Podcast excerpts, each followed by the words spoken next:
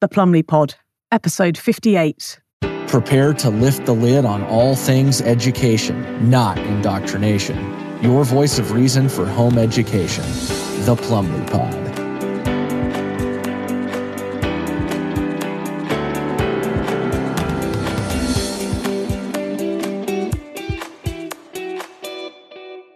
Hello and welcome to the Plumley Pod. I'm your host, Sarah Plumley. And my goodness me, I hope by the time this reaches you, 9 a.m. Sunday morning, that I am lying in a darkened room, sleeping, sleeping, sleeping, sleeping. Ladies and gentlemen, it has been one of those weeks at the end of one of those months, at the end of one of those terms, at the end of one of those academic years. And the new academic year for me begins on Monday. That's tomorrow to you guys. So, so, so, so, so. What's been going on? Well, each year I stick my head above the parapet and get it shot off. Essentially, every year I beat the drum, I throw lots of mud against the walls because what is happening in our national exam system is a disgrace. It is a disgrace. It is a lie. It is a scandal. It's a hoax. It's a scamdemic, dare I say. So, what am I talking about? Well, each year, if you're from outside the UK, we have national examinations in a multitude of subjects. Mathematics and English are compulsory. And after that, you kind of get to pick and choose what you study, maybe a bit of science, maybe not so much science. These exams are for 16 year olds and they are national. So all of the UK basically sits these exams. And nobody really knows a damn thing about them. Everybody has an opinion about them. People speak as though they know everything about them most people don't know jack diddly squat about the exam system. And why does this matter? Because it affects all of us. It affects every single one of us. If you want to know where the muzzled sheepletards, the branch Covidians came from, well, they came from these exams. They came from these indoctrination centres, all of which study these exams. Whether you go to Eton College or whether you go to the local comp, as I did, these exams are the same exams. Yes, there are multiple exam boards. There are chiefly three. Some people say there are five exam boards, but in reality, in terms of the number of candidates who sit them, there are three big exam boards. The largest, in terms of mathematics, is Pearson Edexcel. Roughly three quarters of a million students, three quarters of a million candidates sit that paper every year, sit those papers every year. We also have AQA, which is a smaller exam board in terms of mathematics, but still one of the big three. And then we have OCR. So Edexcel or Pearson, that's the same thing, AQA and OCR. And schools choose which exam board to follow. Some schools will choose the quote unquote harder exam boards, and some schools will choose the quote unquote easier exam boards. There's not a huge range of difference depending on the subject. In mathematics, there isn't much difference between the exam boards these days. In other subjects, such as modern foreign languages, there still can be quite a large difference. It literally depends on the subject. However, what cannot be disputed is that over time, all of these exams, all of the papers have gotten easier. They are much easier now than ever before. And they should be harder, shouldn't they? Because aren't these princes and princesses, these little geniuses, the most clever little poppets ever to walk the planet? Well, if you speak to parents these days, you would think so, wouldn't you? Oh, come along, my little Einstein. Oh, Tarquin. Oh, Sebastian, aren't you wonderful? We have a generation of very entitled, very full of themselves young people. And actually, it's all fur coat and no knickers, if I may be so crude. It's all fur coat and no knickers. Deep down, these children know that they don't really know anything. Some of them might be deluded and think that they do. But I think on a some sort of unconscious level, I think they really know that they don't know anything, which is why they're the most anxious teenagers ever. They're the most depressed teenagers ever. They're the most trans teenagers ever. I think there's something going on there, but I'm not a psychologist, so I'll stay in my lane. I'm here to complain and to tell you, really, to expose, to blow the whistle on the GCSE system. So, first of all, why do people do GCSEs? Actually, most people do GCSEs because their school makes them. If you're 16, you have to. You're made to. Other people do them because everyone else is doing them. And we've talked before that whilst doing GCSEs or doing anything could be described perhaps these days as normal, it doesn't mean it's natural or healthy. Normal is not the same thing as what is natural and what is healthy. Now, don't get me wrong, I love doing my exams. I enjoy a good exam. I love a good test. My favorite thing is being on trial at um, like a sports team. I love it. I rise to the occasion. My favorite thing used to be the Women's County Cricket Championships. Because it was the women's game, we had to play all of our county matches over five days, five one day matches in five days. We used to play them at uh, Cambridge University. They have lots and lots of cricket fields there because each college, Cambridge University is made up of a series of colleges, the same way Oxford is, and Durham too. But at Cambridge, they all have their own, pretty much all have their own cricket pitch. My favourite was St John's. Why? Because it was the best pitch? No, definitely not. Because they had the best teas. Absolutely one. I, I was having dreams about cricketers' teas last night, actually, funnily enough. Probably because I live in France and you can't get most of the stuff that you would have on a cricketer's tea. Well, I used to play cricket for the county. I played for Cheshire, the first 11 for about, uh, I don't know, seven years, let's say, something like that. And I played for the under 17s prior to that for two years. And I loved it. Those teas were marvelous. Jacket potatoes, hot jacket potatoes, salad, beautiful. And for dessert, fresh strawberries and cream, fresh strawberries and cream. Oh my goodness, it was to die for. It was the place where cricket tactics went out the window because you were desperate to bat second. If you bat second, only two of your team members have to do anything at once after tea, right? Because you take tea in the middle of the match. So you don't want to be fielding because every the whole team has to field. You don't want to run around after a huge jacket potato salad and all the, fresh strawberries and cream you can eat, do you? You want to sit in the pavilion and snooze. So uh, we were always desperate to bat second there. Not terribly good for tactical reasons, but super for the teas. But anyway, I digress. This cricket business, wonderful, wonderful, wonderful. My favourite, favourite, favourite time of the year. Back to GCSEs though. Why do they do them? Because everybody else is doing them. It's not necessarily because it is normal, it is not necessarily natural, nor is it healthy. Tests are good. Five days playing cricket in Cambridge. I'm back on the cricket. I loved it. I loved it. It was a test. It was a these were the most important the five most important matches of the year played over 5 days against all the other counties that were in our group. I played my best no matter what happened, I always performed the best at those tournaments more so than at any other time because I like the challenge. However, whilst I'm really pro giving children challenges like examinations, like cup finals, I think it's fantastic training for life. I'm not certain that the GCSEs are the best way to do this anymore. One of the reasons is because they're not suitable for purpose. Like, what do you do with a fistful of GCSEs these days? They might get you into college, sure, but can you do what you're supposed to do at college when you get there? Are you having to resit your GCSE mathematics so that you can continue on your college course when you are 17? What are these GCSEs for? Does anyone believe that they prepare you for life anymore? I'm not sure they ever did. They prepared you to work in factories, sure. They want people who are just, I'm going to quote George Carlin now, I'm not stealing it, I'm uh, citing him. They want people just smart enough to run the machines and do the paperwork and just dumb enough to accept the increasingly low wages and crappy conditions. Might have slightly paraphrased that at the end there, but I'm sure Mr. Carlin will forgive me. They are no longer preparing your children for anything other than sitting in their pods eating the bugs you know, whilst having VR goggles on, you know, all that virtual reality crap in the metaverse, the metasphere, or whatever it's going to be called.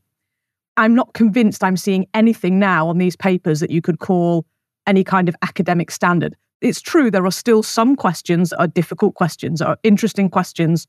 And I will talk specifically now about the mathematics paper because I mark it. I'm an examiner. I know it very well. I've been an examiner for 10 years. Invigilators are not the same as examiners. Exam invigilator and examiner are two different roles. The invigilator is the busybody who walks around the hall patrolling, going, shh, stop talking, stop chewing gum, pick up that pencil, be quiet, right? That's an exam invigilator. I'm not an invigilator. I'm an examiner. I mark the papers. I mark the papers. And you're thinking, why are you patronizing me? I don't mean to, but I've had a whole week of people who are not apparently understanding what my role is. Yeah. Each year, I put my Wotsits on the block and get them chopped off because people do not want to hear this message. I'm blowing the whistle. I do it every year because there is a huge problem in our national exam system and no one wants to hear about it. Nobody, nobody wants to hear about it. They want to shoot their mouth off about it, but they don't want to hear about it. And I would suggest that that's a lack of emotional intelligence, but we'll come to that shortly. Anyway, I don't think it's any longer credible that GCSEs prepare children for the workplace because the workplace has changed so much since these GCSEs were originated.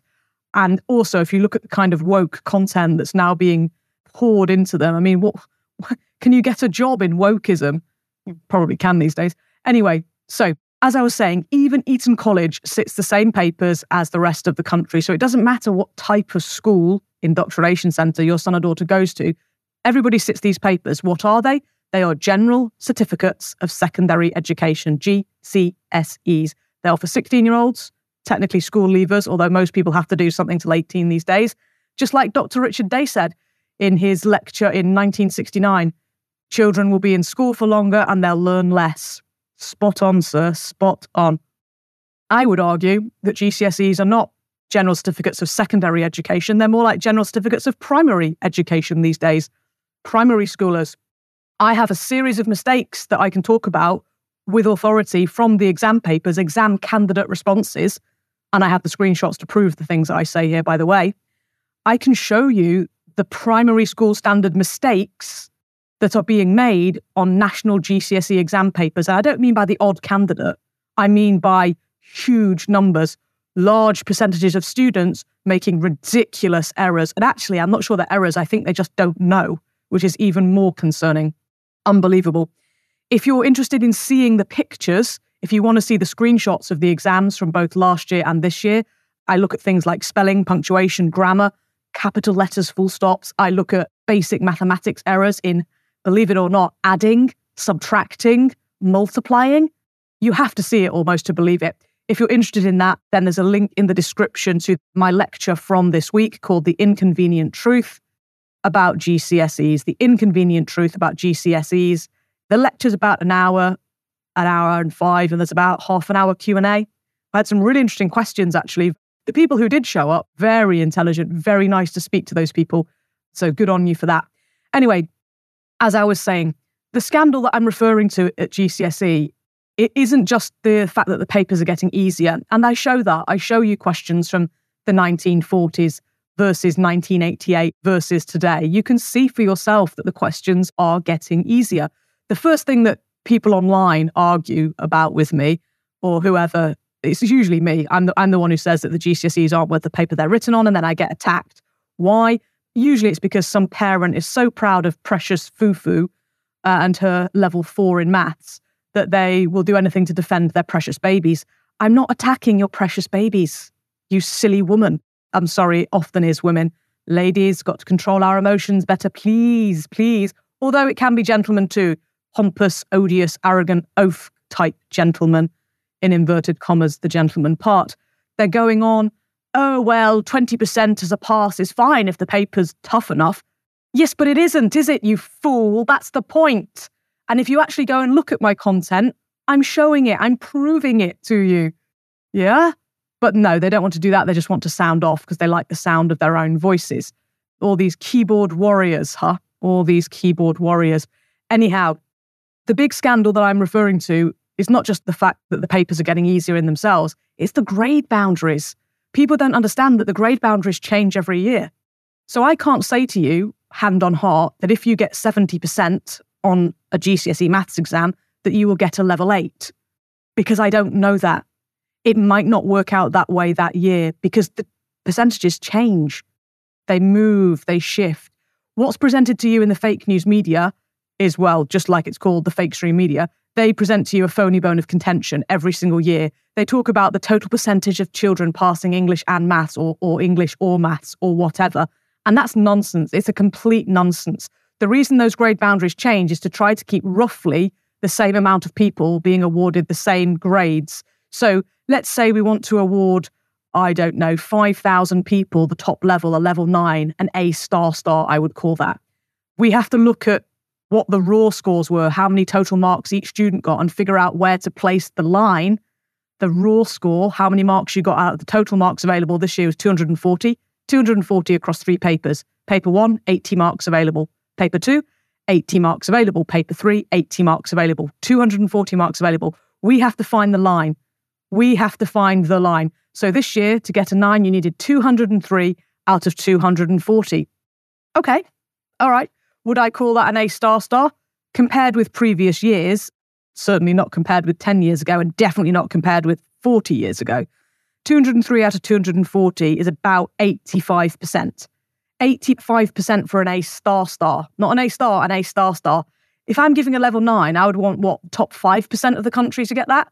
Yeah, I wouldn't, maybe that's it. Maybe that's it. But I don't think that's a very good score. 85% isn't most students in school, if they got 85 back on a, on a class test or an end of term or end of year test, would be disappointed. If you're a top set mathematician, your goal is 100%. Because at GCSE level and at A level, it is possible, always possible, to get 100%. You can get 100%, which in fact, the examiners are encouraged to try to give 100%, try to get people over the line. Maximum marks are available, and the top mathematicians will be disappointed with anything less than 95. Yet you can get the very top grade now at 85%. But I'm not here to talk about the creme de la creme. I'm here to talk about how grade boundaries are figured out by the general public. They're actually not, nobody bothers, but this information is in the public domain. And shame on the fake news media for not ever picking this up. They will not go there. All of this stuff that I'm presenting to you, with the exception of the candidate responses, the candidate responses are not, they're the candidates' real answers on the real papers. They're not in the public domain. Well, some of them are now, thanks to me, but that's not available to the journaliers. But the grade boundaries are, and yet they never, ever even mention them. They never talk about how they're calculated and what they are. Because if they reported that, there would be bloody uproar out there. At that moment, I need to shout out to some of the alt media, what I call the alternative media, we have had some really generous, kind people for once help us out at Guerrilla Ed and help me out personally. Uh, shout out to Kathy, the editor of The Conservative Woman, and her team there. What a lovely, lovely bunch of people. They posted my article on, I think it was Tuesday, it was the 29th, wasn't it? So what was that? Yes, they published me on Tuesday this week. The article is called 19.5% isn't a GCSE maths pass, it's a scam. And you can have a look at that on the Conservative Woman's website. I'll leave a link in the description, TCW. They have fabulous articles. I've been reading them for about three years now. And many, many of their followers, you can read what the followers are like on the Conservative Woman in the comments section. Very, very amusing. If you're feeling a bit down, have a good scroll through the comments on that article because you'll find lots of people just like you. Lots of irony, lots of sarcasm, very intelligent people, very, very nice to see. Not all of them, of course, but an awful lot of them. And massive thank you to the Conservative woman for carrying this information. Nobody, no journalist has ever, whether they're alternative or whether they're mainstream, has ever touched this. And I complain about it every single year. I moan about it every single year and I, I send all my information out. I sent this information. I don't bother sending it to the, the mainstream anymore because that would be as retarded as writing to my MP to complain, wouldn't it? If we didn't know before 2020, 2021 that that was a waste of our lives, hopefully most of us here, the people here anyway, have learned that lesson by now. But I'll just give you the list of people that alt media outlets that I sent this information to. Rick Munn of TNT Radio and good old Rick. I'll be on with him on, is it Monday or Tuesday? I have written this down. I'm on with him on Tuesday morning. That's Tuesday, the 5th of September, the coming Tuesday at 11.15 UK, quarter past 11-ish UK. I'll be chatting to Rick Munn on TNT Radio. He was the first or one of the first to answer the call because I was raging on results day. God bless him for that. I sent it to the Irish Light. Obviously, it's not as relevant to Ireland as it is to England. I sent it to the Light paper, and good old Darren at the Light Papers had a nice chat with me. Hopefully, he's going to run it in the September edition. I've mentioned already the Conservative woman, Kathy, the editor there. They gave a really lovely response, a beautiful response, and helped us out and got it published. So, thank you very much to them. I sent it to the UK column, but they're far too busy and important to be interested in in in the state of education in our country. Not too impressed with that. The Off Guardian didn't even respond, didn't even reply. Good old Kathy Devoy played one of my videos on her her shows on Rumble. By the way, I think it's Friday nights with like Matt Le Tissier and stuff. I struggle to get Rumble here because Rumble's banned in France, believe it or not. The whole of Rumble, not just some channels, all of Rumble doesn't work in France. So I have to get a good VPN connection. So I can't always watch that. But thanks to Kathy Devoy for answering the call. Also, I let Richie Allen know, but I know good old Richie's on holiday actually. So fair play. He hasn't picked this up and maybe he won't because of the time delay, the time lapse. It was news last week. probably not going to be news by next week, perhaps, but we'll see. The point is, I spent a lot of time and effort sending this information out to a lot, a, a reasonable number of, it was quite a large proportion of the alt media, isn't it? And it's very, very difficult to get anything out there. And this happens every year. As for the mainstream media, forget it. Can you imagine Julia Hartley Brewer? Mean, this should be up her street, shouldn't it? I mean, doesn't that go to show how corrupt even the so-called alt media, the off, I call um, talk radio, talk TV off Broadway, and I would probably put GB News in the off Broadway category. Whereas I now class things like the light paper as off off Broadway. I love off off Broadway is where you want to be, off off the West End, off off Broadway. Good old alt media that's really telling the truth and working hard to be accurate and crucially truthful. Anyway, these grade boundaries, my goodness me. To get a level four stroke level five is what the whole argument's about. Because for generations, everybody has understood that a grade D for donkey, D for donkey is a fail, and grade C for carrot, grade C for carrot is a pass. Everybody knew that. Anything C and above, carrot and above, is a pass, a passing grade. Anything D for donkey, donkey and below is a fail. Everybody understood that. There was no problems here. What they didn't understand perhaps was that a C grade this year is not necessarily the same as a C grade last year, and it's certainly not the same as a C grade 20 years ago. A C grade isn't worth the paper it's written on anymore. I'm sorry to say it isn't, uh, especially compared with the 1988 papers, papers from the 1970s. It's just, it is not the same thing. If you're looking for the old papers, by the way, they're referred to as O levels, O level, perhaps CSE as well. But it wasn't always called a GCSE, but these are the same. GCSE replaced O level CSE so that's what, if, if you're looking into the history of it, that's what that's about. Anyway, level four, level four, they're claiming level four is a pass now, a standard pass, yet you needed just 47 marks out of 240. Let that sink in. 47 marks out of 240. Bearing in mind you can get 80 marks, 80 marks on each paper. You could get 47 out of 80. It's about just over half on one paper. So you could show up, do one paper, get it half right, don't even show up for the next two papers at all, get zero and zero, and get a standard pass, a level four. What they're claiming is a grade C. Does that sound right to you? And for those of you who are really good at maths, 47 divided by 240, so 47 marks out of divided by 240 equals 0.19583. 0.19583 times by 100. Bear with me here if you don't like maths, bear with me. 19.6%. I called it 19.5% because people start to think, people don't like to see decimal places actually in percentages. It starts to freak them out and make them think there's funny business going on. Rounded up to 20% if you like, it's still shite. Should you pass anything at 20%, you got 20% of it right. Come on. There was some clown on social media, a bloke, suggesting that, oh, well, 20% as a pass rate is fine if the test is very hard. Well, A, no, the test isn't very hard. And B, no, it isn't all right. Imagine doing a private pilot's license and getting 20% on the assessment. So you can take off, but how about changing velocity? How about increasing and decreasing altitude? And landing? Oh, well, landing schmanding, hey? I can take off. Who needs to land? I mean, it's it's completely the idea, the very idea that being 20% accurate is worthy of a pass anything, I'm sorry, that is delusional. It is delusional. Absolutely delusional. I really was very, very surprised to read that comment. I don't read many, I don't have time, but also there's no point getting wound up by retards, is there? There really isn't. And actually, this gentleman wasn't actually a retard. He didn't have poor use of language or anything like that. What is it? I said at the start a lack of emotional intelligence. I'd like to know what percentage he got on his O level or whatever, wouldn't you?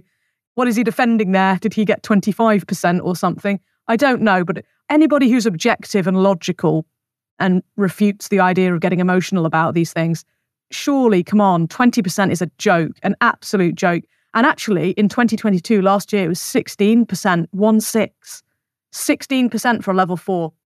Now, why do I say that a level four is a D when most of the rest of the country says it's a C?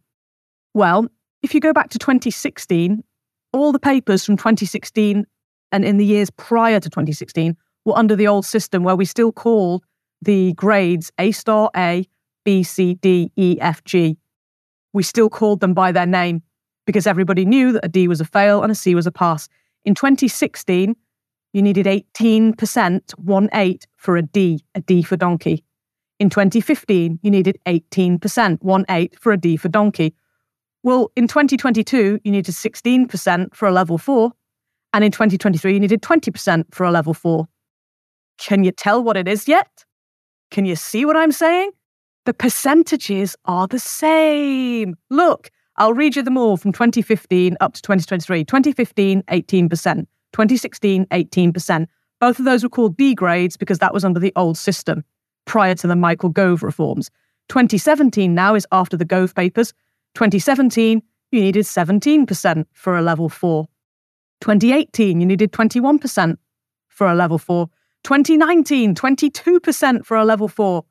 There were no grade boundaries in 2020 or 2021 because there were no exams in either of those years. They weren't cancelled in 1940 when bombs were dropping, when the, we were at war. But when the flu came in 2020 or the alleged flu in 2020 and 2021, no exams. In 2022, 16% was a level four. And this year, 2023, 20% was a level four. So how can you say to me, how can you look me in the eye and say that level four is a pass? It's obviously a D. Just look at the percentages. Look at the percentages and the papers are easier. Oh, they're harder now. No, they're not. No, they're not. It's provable. And let's look at level five then. Level five is being classed as a strong pass. See what they did there? So a level four is a standard pass. They're claiming it's like a C minus, they say, or or whatever. It's not at all, as I've just proven. However, that's what they say. And level five is a strong pass. Must be a C plus. Hey, anyone know the difference between a B minus and a C plus? By the way, I'll leave that one there. So in 2015, 33% was enough for a level five, a grade C. There were no such thing as level five in 2015. It was grade C. In 2016, it was 35% for a grade C. In 2017, after the Govian reforms, 28% was a level five. 2018, 33%, 2019, 33%, 2022, 30%, and this year, 33% for a level five. You can see the consist- there's a relative consistency there, ranging from 28% to 35% gets you a level five. That's why a level five is a C actually, if you go back 20 years, not the same thing, but let's just talk in respect to the last 10, 15 years, you can see that the range from 28% to 35% as level five is the same as a C grade. That's why a level four cannot be a C, because D grades were 18% in 2016 and 15, and they range from 16% last year up to 22% in 2019. So from 16% to 22% for a level four, a D grade. You can see it in the mathematics. It's simple mathematics. There's no confusion here. There shouldn't be. The problem is people get emotional about this. They're not logical. They're not rational. They're emotional. We can't be being emotional about this. It's a serious matter. It affects everybody. If you worked really, really hard 20 years ago to get a C, if you slugged your guts out stayed up late, burning the midnight oil, desperately trying hard enough and swatting enough to get a C pass, well, you probably would have got a B or an A by, by now under this rotten system. So it's completely devalued the brand. It's devalued your. It's like like fiat currency, isn't it? it's continually being devalued. Well, they've just devalued your grades and your mother's and father's grades and, and your grandfather and grandma's grades. They've devalued everybody's stuff because these entitled little princes and princesses who know the square root of bugger all are parading round saying they got all of these A's and A stars, or these level nines and eight. No, they didn't. No, you didn't. It's garbage. The past percentages are a joke, and the questions are simple compared with what you did back in the day. And this is not okay because the dumbing down of a population is unbelievably dangerous. Unbelievably dangerous. That's why the scamdemic was pulled off in 2020, 2021, and 2022, and quite possibly will be making a return this winter in 2023. It was pulled off because the population has been dumbed down to such a degree they'd suck it up. My father in law's generation, my goodness, my goodness, he'd have lamped anybody who told him to put a mask on. You wouldn't have dared tell uh, the late, great David, my father in law, to, to, to do anything. He was a Mark One man, an original man. Uh, he was there to defend his family and provide for his family, and the government can bugger off. He viewed paying the government taxes as like paying the mafia to stay away. And I have to say, I think he got that one right. Would you like to know what you needed for an A grade this year? Would you like to know? I think you guys should all resit GCSE maths next year because you can trade your C grade from uh, 1990, let's say, or if you're a little bit older, 1980. You can trade your C that you sweated and toiled for probably for an A. And I bet I'm not far out on that. Check this out. This year, you needed 60%, six zero for an A. They're claiming a level seven's an A. I think there's a mathematical argument that actually level eight is an A. But let's run with their theory that level seven is an A. It's what it's being touted as 60%. In 2017, you could get an A for 52. 52% for an A, a level seven. Half marks. Should anybody get an A for half marks? Seriously? Not in my bloody classroom. I would never dream of giving an A for 52%. You've got it half wrong. What are you talking about? Oh, I got it half right. I got an A. I got the t- I got one of the top grades.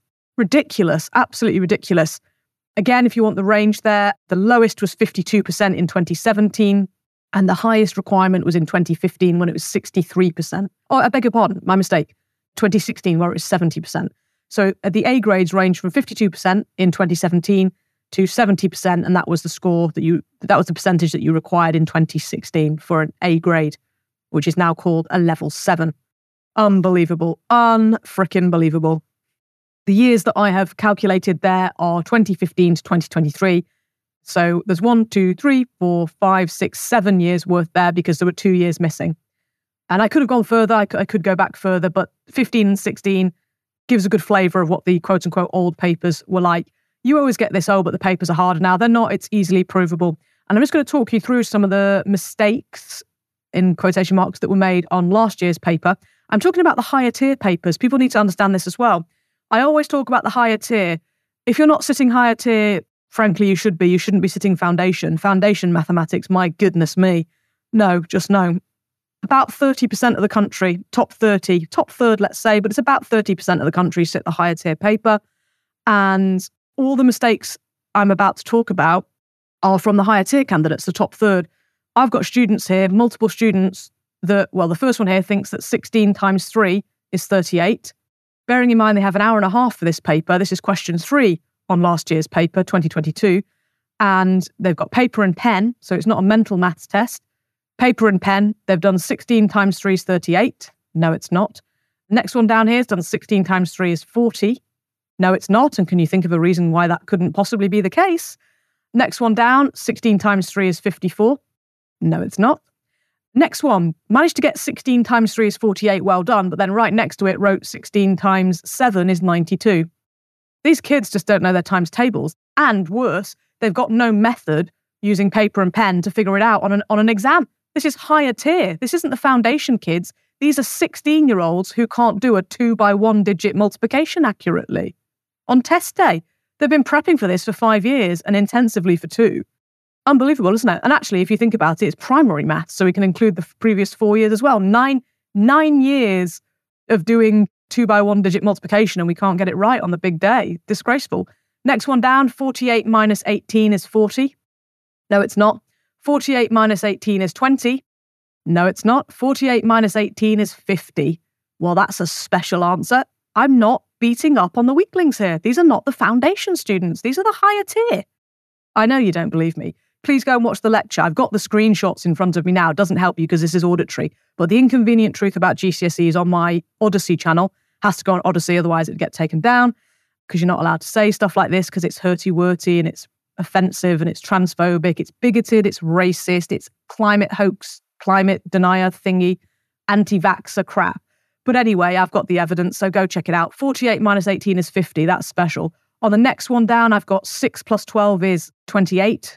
So they've done 48, take away 28 is 20, instead of 48 minus 18, because they've done 6 plus 12 is 28. No, it's not. Next one down has also done 12 plus 6 is 28. No, it's not.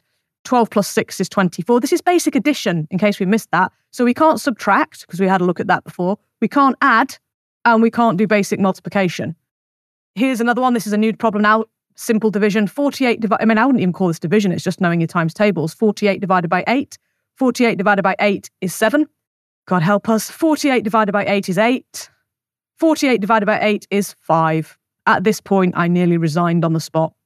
I remember this night well. It was 2022. It was June. I was marking these papers and I came across 48 divided by 8 equals 5. And I had a meltdown in that moment. I, I, could not compute how anybody who is 16 and is sitting the higher tier mathematics paper in the United Kingdom could possibly guess that 48 divided by 8 might be 5. How can it possibly be? If you've let's, let's do an experiment. If you've got small children with you now, ask them, is there a reason why that might not be the case? 48 divided by 8. Could it possibly be 5? Ask your children if it could possibly be 5 because the bright ones will tell you, don't be silly. Don't be silly, mummy. Don't be silly, daddy. The five times table always ends in a zero or a five. 48 ends in an eight. That's not a zero. That's not a five. Therefore, it can't be five. It could be six. It could be seven. But it, it could be four, perhaps, but it can't be five. Cannot be five. And just in case you think it's an isolated incident, there was another one not that long after 48 divided by 8 is 5. I had to, at that moment, I had to stop marking for the night. That was enough for me. So, what I'm saying here is that when people say the exams are harder now, no, they're not. The kids are stupider. Everybody in my primary school could do a two by one digit multiplication by the time they left.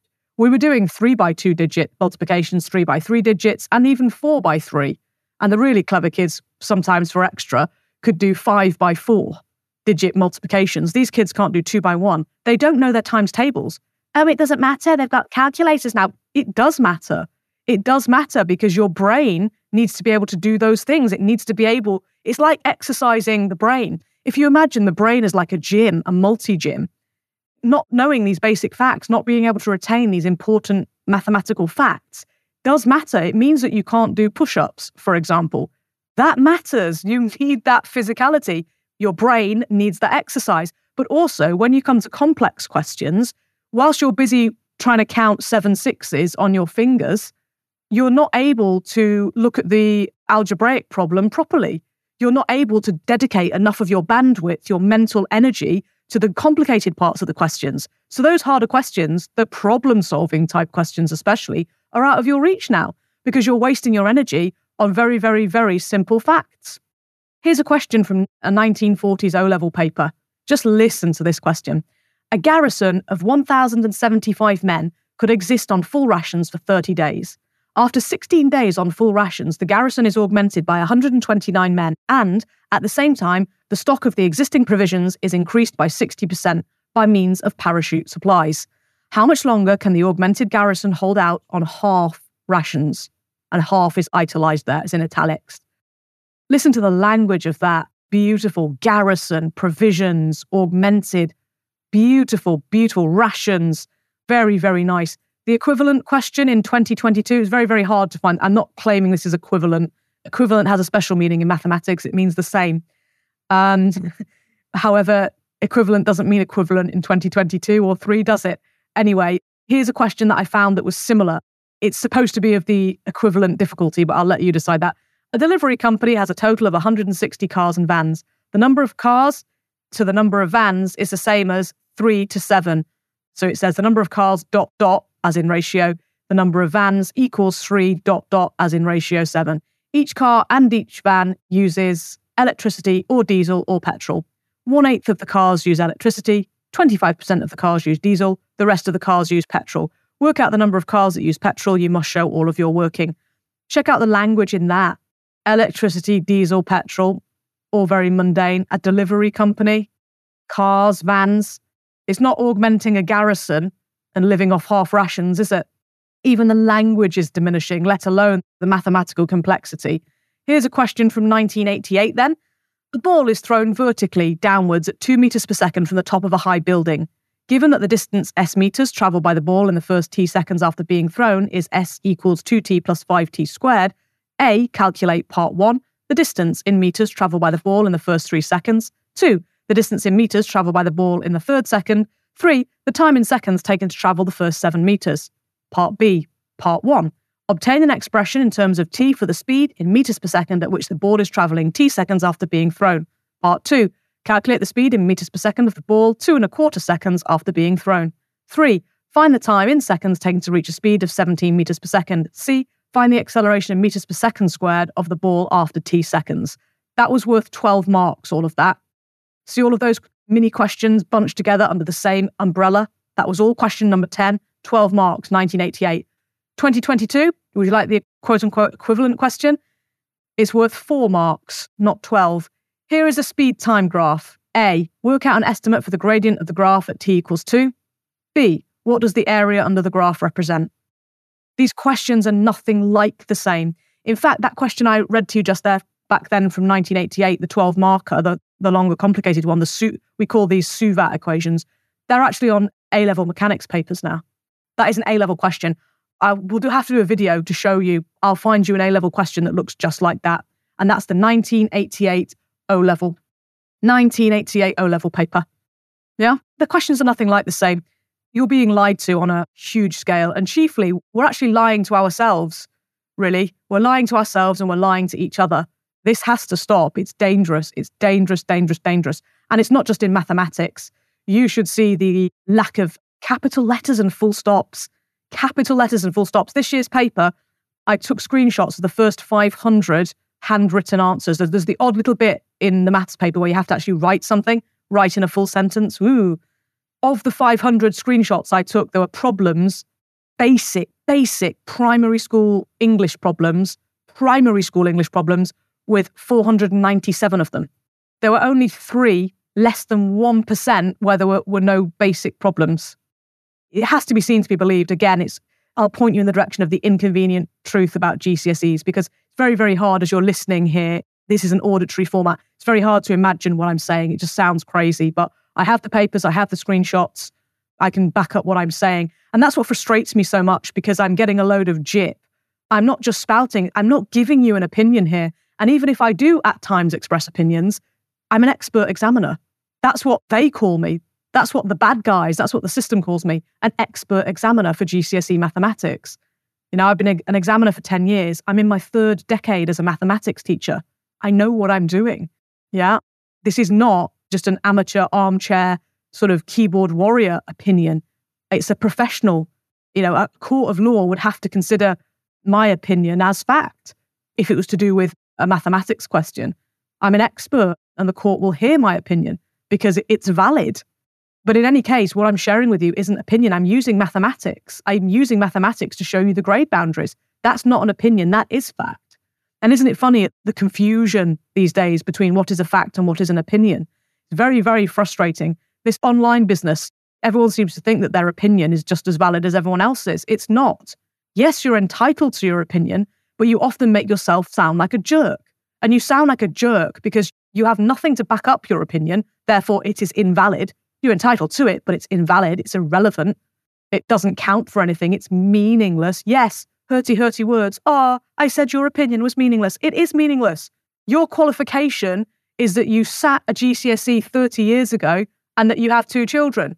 That doesn't qualify you to comment on the quality of the today's questions on the GCSE paper. It doesn't qualify you to comment on the manner in which we mark the papers, the manner in which we mark the papers, how we create the grade boundaries, why we create the grade boundaries that way. Your opinion is worthless. You're just shooting your gob off and you should shut up. Go and do something constructive. Why don't you go and make your field, your area of expertise better instead of shooting at me and mine?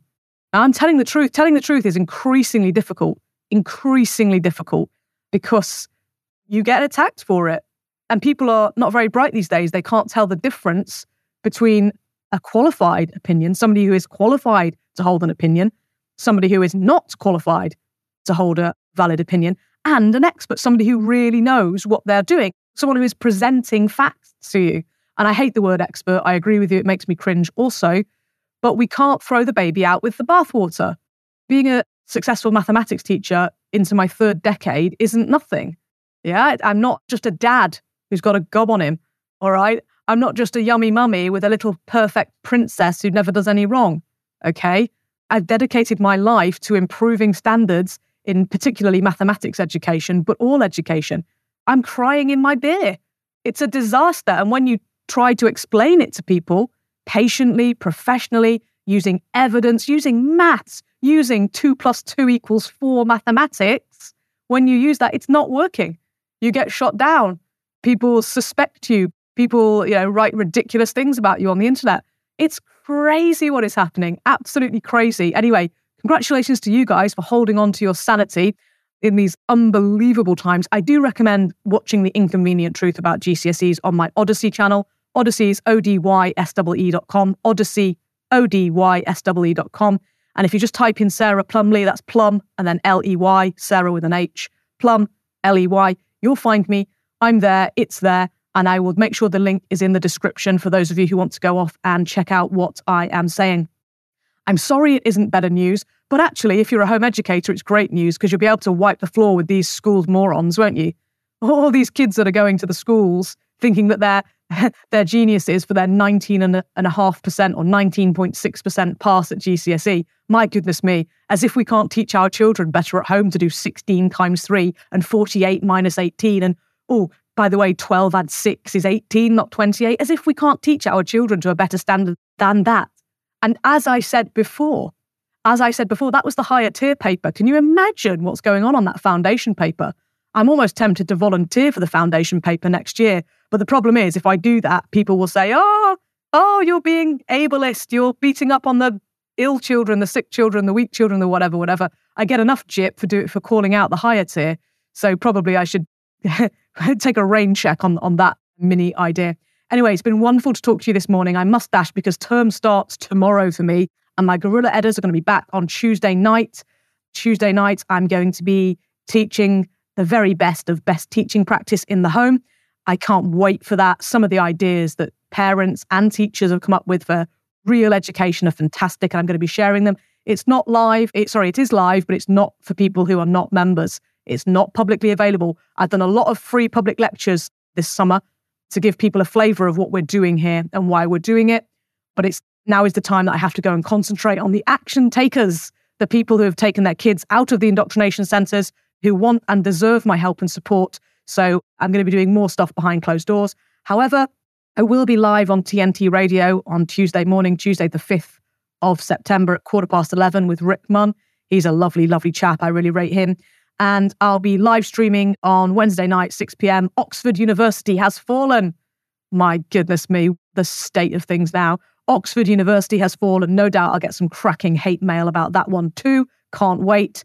Next publicly available stuff that is lecture worthy will be Why You Suck at Maths. Why You Suck at Maths. That's the 19th of September. Tuesday, the 19th of September, Why You Suck at Maths.